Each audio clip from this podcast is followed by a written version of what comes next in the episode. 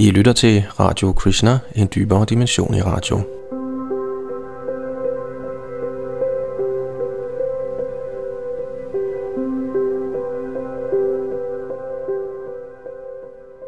Min gode kollega Lalita Natas kører en hjemmeside, der hedder www.intelligentdesign.dk, hvor man for nylig kunne læse følgende. På Evolution News bragte Jonathan Witt for nylig en række citater fra prominente fysikere, der alle hævder, at universet ikke ser ud til at være styret af tilfældighed og fysikkens love alene, men snarere vidner om en bagvedliggende plan. Anledningen var, at den seneste Nobelpris i fysik blev givet til John Mather og George Smoot for deres bidrag til Big Bang-teorien om universets begyndelse. George Smoot, der er fysiker ved University of California i Berkeley, er på linje med andre fremstående fysikere kommet med udtalelser om, at han anser den bedste forklaring på visse træk ved naturen for at være en teologisk eller intelligent årsag. For eksempel skrev Smoot, Big Bang, den største naturkatastrofe vi kan forestille os, ser vi nærmere besigtigelse ud til at være nøje tilrettelagt. Og det er hentet fra Wrinkles in Time, The Imprint of Creation fra 1993, side 135. George Smoot var leder for et af NASA's satellitprojekter, der i 1992 konstaterede nogle teoretisk forudsagte mønstre i den kosmiske baggrundsstråling. Han kaldte ved den lejlighed disse mønstre for skaberens fingeraftryk. George Smoot refererede til den engelske fysiker Stephen Hawking, der skrev, citat, hvis ekspansionsraten et sekund efter Big Bang havde været mindre end 1 ud af 100.000 millioner, var universet faldet sammen, før det nåede sit nuværende stadie. Citat slut. En anelse hurtigere ekspansionsrate end det kritiske tal, og stoffet ville være spredt for hurtigt til at tillade stjerner og galakser at blive dannet. Derfor kaldte George Smoot skabelseshændelsen for nøje tilrettelagt. I et interview i samme bog kom Smoot mere ind på beviserne for en tilsigtet afstemthed i universet. Jeg citerer igen. For at et univers skal være så stort og fantastisk og holde i så lang tid, som det gør, ja, vi taler om 15 milliarder år, og vi taler om enorme afstande, skal det være lavet perfekt. Ellers vil ufuldkommenhed akkumulere, og universet vil enten falde sammen igen eller spredes fra alle vinde. Så det er i virkeligheden et meget præcist arbejde. Jeg ved ikke, om jeg har haft diskussioner med folk om, hvor afgørende det er, at universets massetæthed kommer så tæt på den massetæthed, der afgør, om det skal fortsætte med at udvide sig i al evighed eller falde sammen, men vi ved, at det ligger inden for 1%. Citat slut. Og det er igen fra Wrinkles in Time, side 168.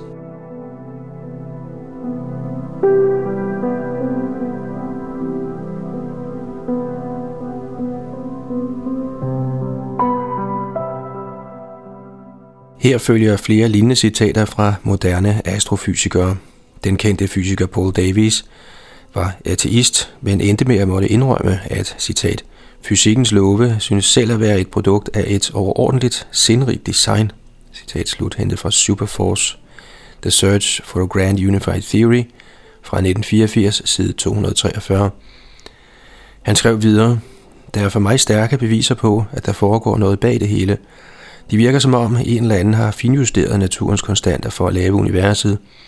Indtrykket af design er overvældende – hentet fra The Cosmic Blueprint, 1988, side 203.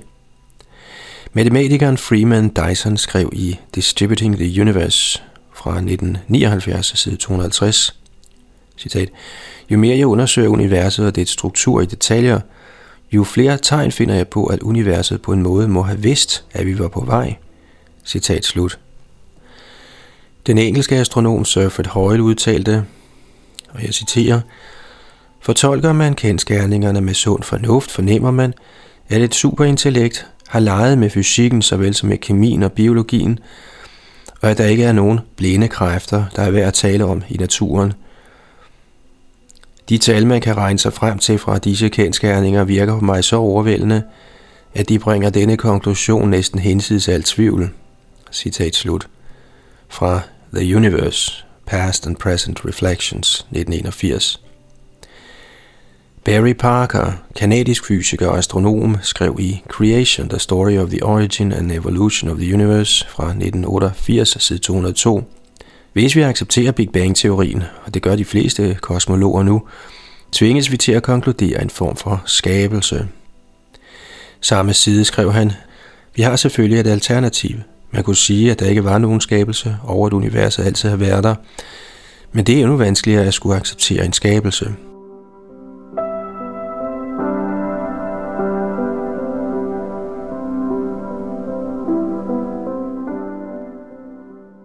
Sammenlignet med den alternative idé om, at stoffer og energi på en eller anden måde altid har eksisteret, skrev den engelske fysiker Edmund Whittaker, det er enklere at postulere skabelse ex nihilo, en guddommelig vilje indstiftet i naturen fra ingenting. Og det er fra Show Me God, What the Message from Space is Telling Us About God, fra år 2000, side 121. Den amerikanske fysiker Richard Morris skrev i The Fate of the Universe fra 1982, side 28. Hvordan kan det være, at almindeligt forekommende elementer som kulstof, kvælstof og ilt lige netop har den slags atomstrukturer, som de behøver for at kombinere sig og danne de molekyler, som liv afhænger af? Det er næsten som om universet er blevet bevidst designet. På side 153 skrev han, en hver af disse kræfter må have præcis den rigtige styrke, hvis der skal være nogen mulighed for liv. Hvis for eksempel de elektriske kræfter var meget stærkere end de er, kunne intet tungere element end brint blive dannet. Men den elektriske frastødning kan heller ikke være for svag. Var den det, ville protoner forbinde sig for let, og solen ville, forudsat at den på en eller anden måde havde kunne eksistere til nu, eksplodere som en brintbombe. Og på samme side, stærkere kernekræfter ville være årsag til, at al den oprindelige brint, og ikke kun 25% af den, blev syntetiseret til helium tidligt i universets historie – Uden brint ville stjernerne aldrig kunne begynde at lyse.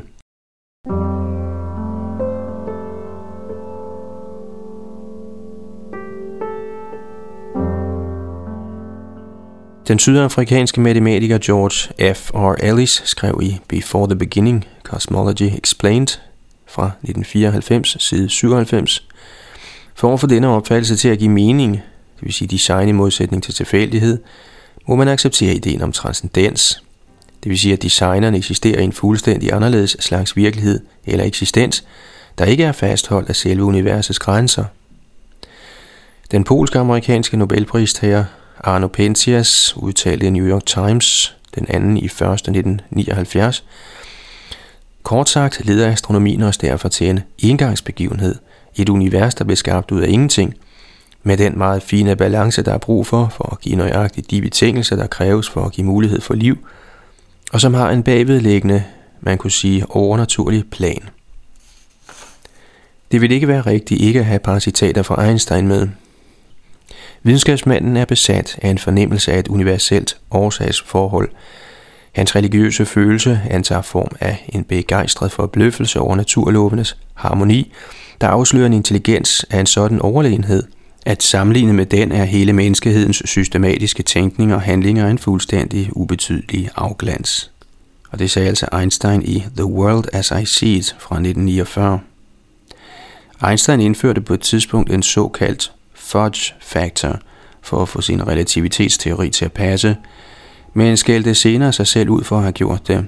Han kaldte tilføjelsen af denne kosmologiske konstant for mit livs største brøler, citeret af Richard Morris, The Fate of the Universe, 1982, side 28. Einstein skrev videre, Matematikeren Friedman fandt en vej ud af dilemmaet. Hans resultater fik derfor en overraskende bekræftelse gennem Hubbles opdagelse af universets udvidelse. Og det er citeret af Barry Parker i Creation, The Story of the Origin and Evolution of the Universe, side 53 og 54. Efter dette skrev Einstein ikke blot om nødvendigheden af en begyndelse, men om sit ønske om, citat, at vide, hvordan Gud skabte denne verden. Jeg er ikke interesseret i det ene eller andet fænomen, i det ene eller andet elements spektrum. Jeg ønsker at kende hans tanke, resten af detaljer. Citat slut. Sidstnævnte citat er af ukendt dato. Det skal dog også nævnes for fuldstændighedens skyld, at nogle hævder til synlædende med en vis berettigelse, at på trods af disse citater og på trods af, at Einstein ved mange lejligheder refererede til Gud under en eller anden form, forblev han i bund og grund ateist.